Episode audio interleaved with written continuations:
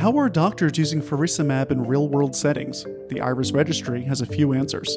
I'm Greg Notstein with Scott Krzywonos, and this is New Retina Radio's ARVO 2023 coverage from Retina Today and Bryn Mawr Communications.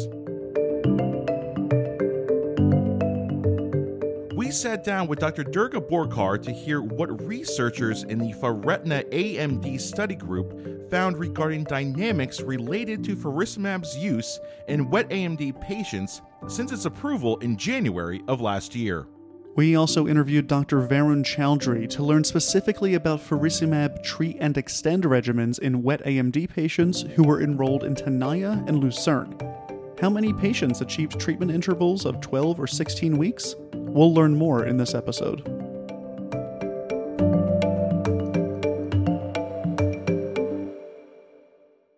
The AAO's IRIS registry is a real world database comprised of data from EHR systems.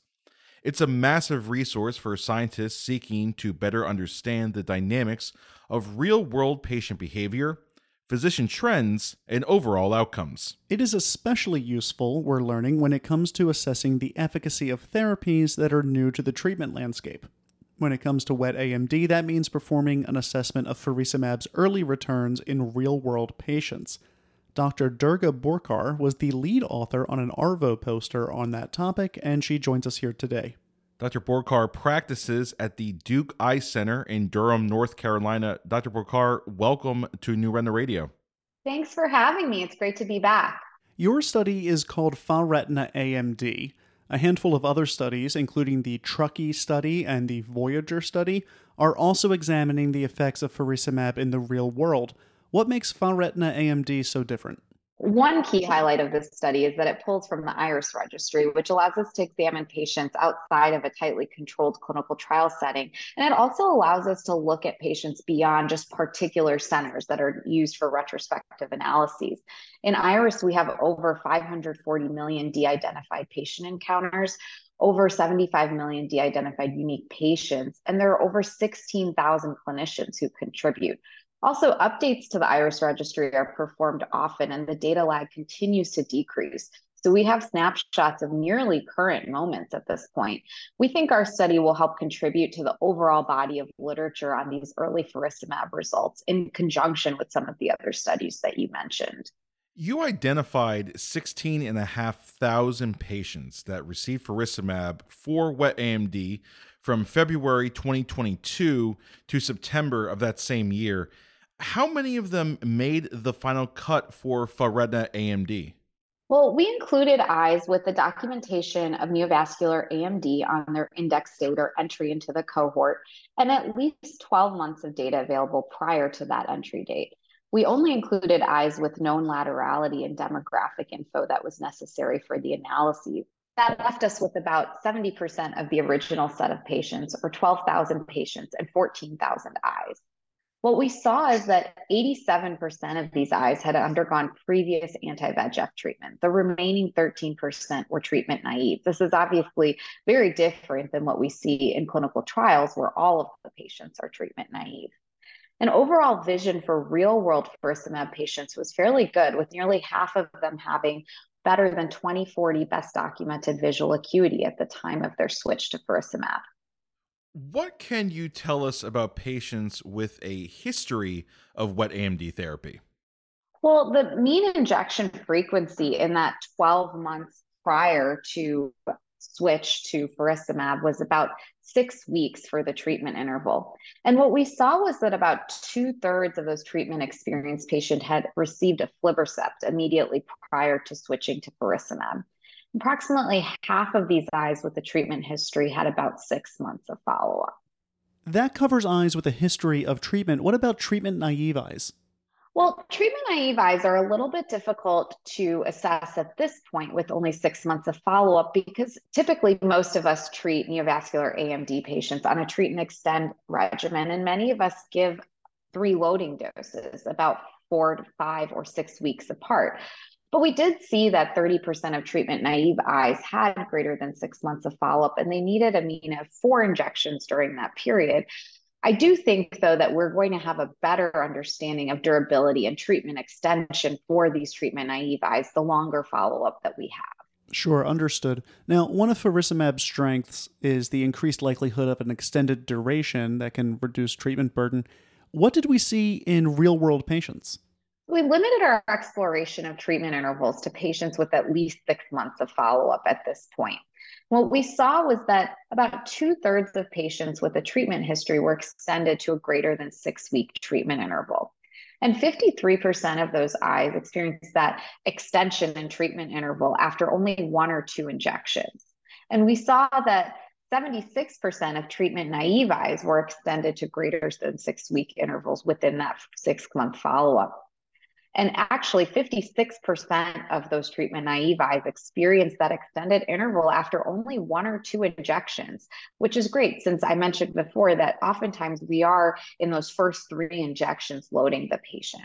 So, what we really saw in these early real world results is that durability is, is pretty impressive, and that we're often treating fairly refractory patients with faricimab in the real world currently, hopefully we'll start to see as more treatment naive patients in, enter this cohort as well as patients that maybe have only been treated with one prior agent prior to switch that will have a broader understanding on the impact not only on interval but also on visual acuity in a much more diverse set of patients.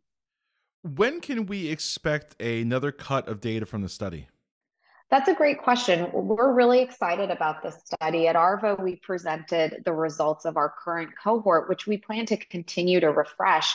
And we'll be presenting these results on the podium at ASRS. I should mention also that we've done a parallel study looking at diabetic macular edema, and those results were presented at ARVO, and they'll also be presented at the ASRS annual meeting on the podium.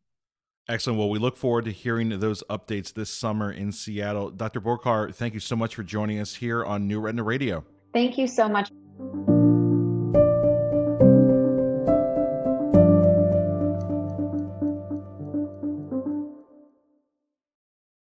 Ample evidence suggests that treat and extend regimens for wet AMD offer the best of both worlds anatomic and functional results that are similar to those seen with monthly treatment regimens, but reduced treatment burden.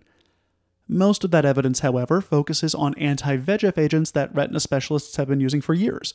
Now that a new treatment, faricimab, is available, we'd like to know how well wet AMD patients fare when undergoing treat and extend faricimab therapy. To find out, I sat down with Dr. Varun Chaudhary. Dr. Chaudhary is a professor of ophthalmology at McMaster University in Hamilton, Ontario. He is also the chair of the Retina Evidence and Trials International Alliance. That goes by the acronym R E T I N A, Retina. Dr. Chaudhary, welcome to New Retina Radio. Thank you very much, Scott, for inviting me. Look forward to our discussion.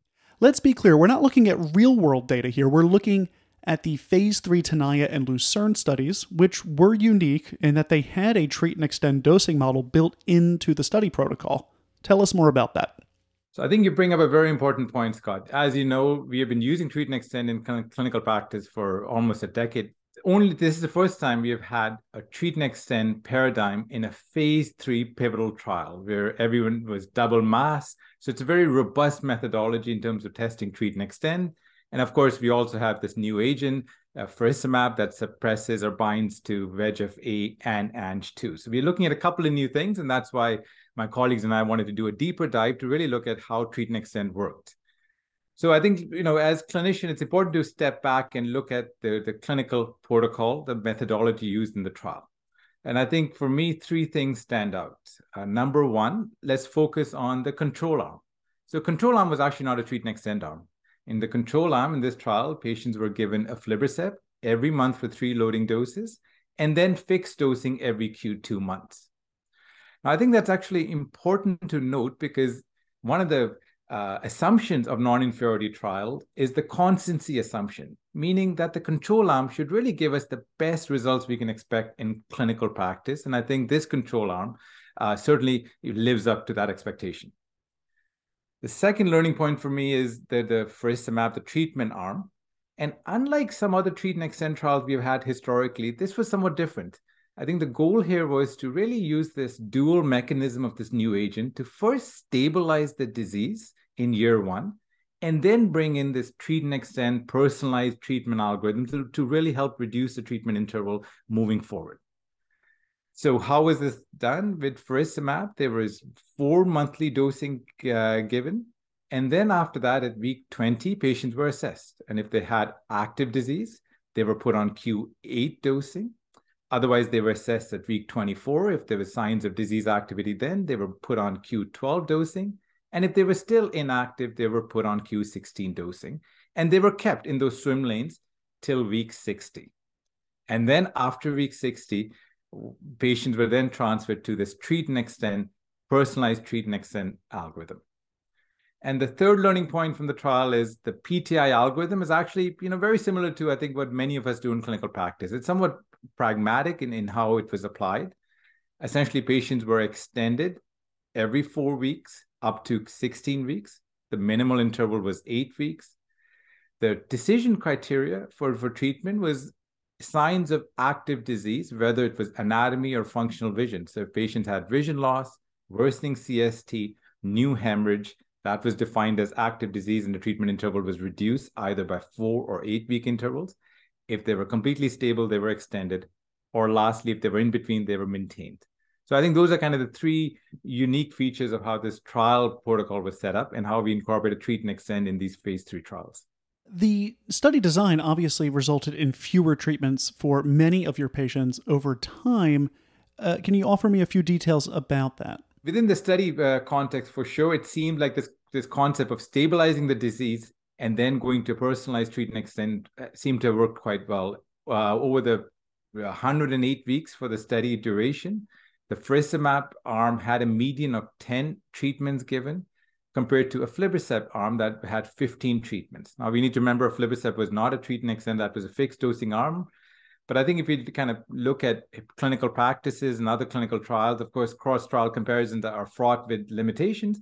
But 10 treatments to control and achieve non inferiority uh, results um, is, is you know, one of the lowest we've had in clinical trials.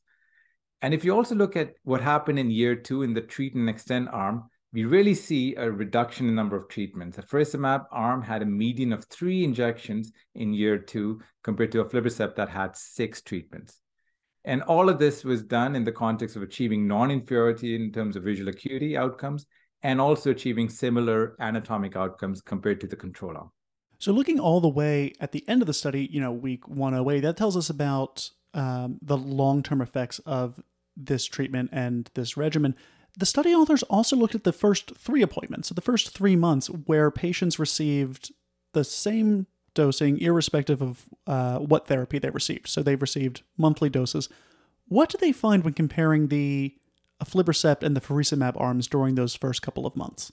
Yeah, so our the impetus we had to look at that was really, you know, to control for uh, the treatment algorithm and and see if there's a signal that this combined VEGF suppression and true suppression might be pro- providing some value add for our patients.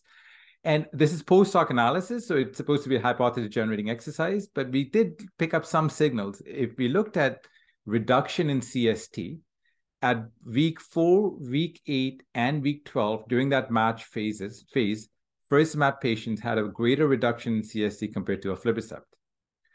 Another signal we, were, we looked at was time to absence of IRF and SRF. So time to first absence uh, of fluid in the central subfield because as you know clinically that's important in terms of clinician trying to decide when they can start treat and extend and in the faricimab arm that happened for 75% of patients at week 8 or after two treatments and in the aflibercept arm that took place uh, the 75% achieved that endpoint at week 12 so 4 weeks later after three injections so both of these suggest that there's a signal uh, of a potential added benefit, and we certainly need further uh, uh, testing and hypothesis uh, validation in future trials.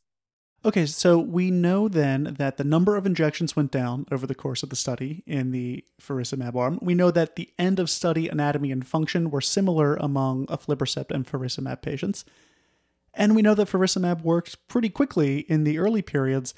Let's talk about those patients that were able to be uh, extended into long treatment intervals. So, how many patients made it out to the 16 week interval in this study?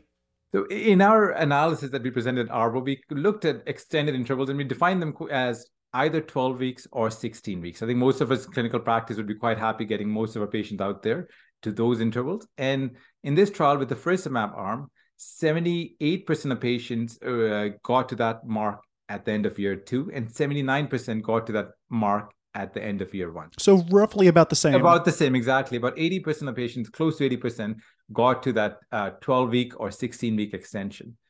Now, what was also interesting is, you know, what did treat and extend add in terms of value? And what we see is from year end of year one to end of year two, number of patients who were at 16 week intervals actually went up from 45% to 63%.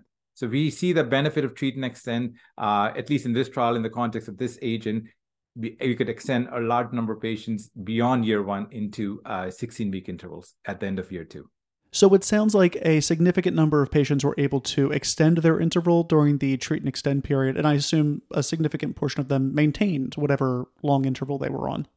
Precisely. So you know, one question we uh, we we have not answered in our field is we have many different treat and extend intervals. So how do we what metrics do we use to to assess a treat and extend interval? So for this study, uh, my colleagues and I did, came up with this concept of looking at um, treatment decisions that are being made in the treat and extend uh, period of the study. And there were over 2,500 treatment decisions made. So this is a decision every time a patient came to clinic, are you going to reduce the interval, maintain it, or extend?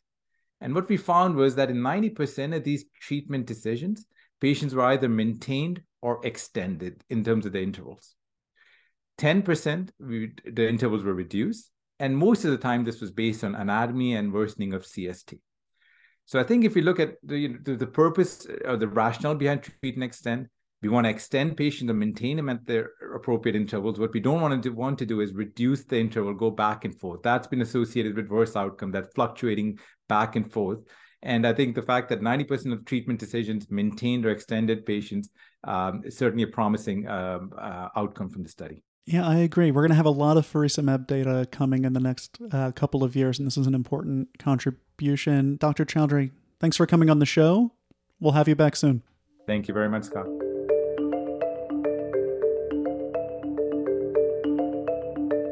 All right, listeners, thank you for joining us on our first episode of ARVO 2023 coverage. If you haven't already subscribed to the podcast, please do so. We have one more episode coming for you in the next couple of weeks, so be sure to be subscribed and tuned in.